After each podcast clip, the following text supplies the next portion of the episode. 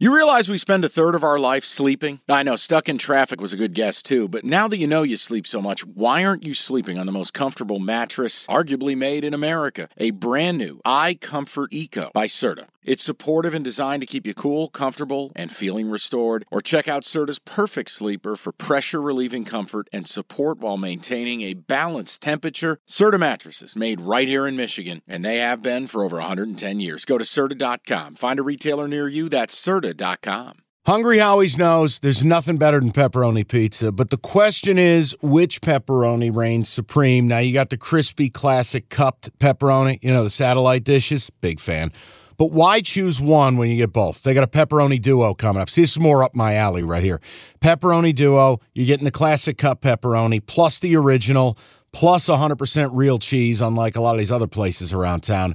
Get a large pepperoni duo, $9.99 only at Hungry Howie's. Uh, Evan, first things first.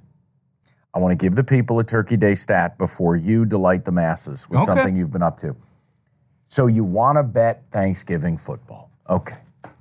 What does this podcast normally stay away from when it comes to betting? Favorites? Correct. Big favorites. That creates a big problem. Yeah, it does. If you go back two years, five years, 10 years, there is no time period.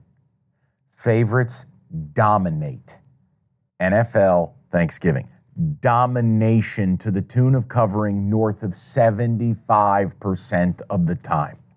That's wild. Domination. Do you think that's just based off of the short week and the better team usually is going to win off that short week if healthy?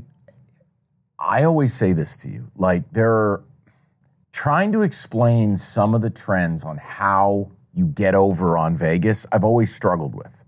I just go with it. Meaning, I- if I had the answer, so would they. Right. Okay. You know, and, and again, now, there's one team that this trend does not apply to. You can take the other 31 teams, and if they're favored and you blind bet them on Thanksgiving, you're going to win money. Except America's team.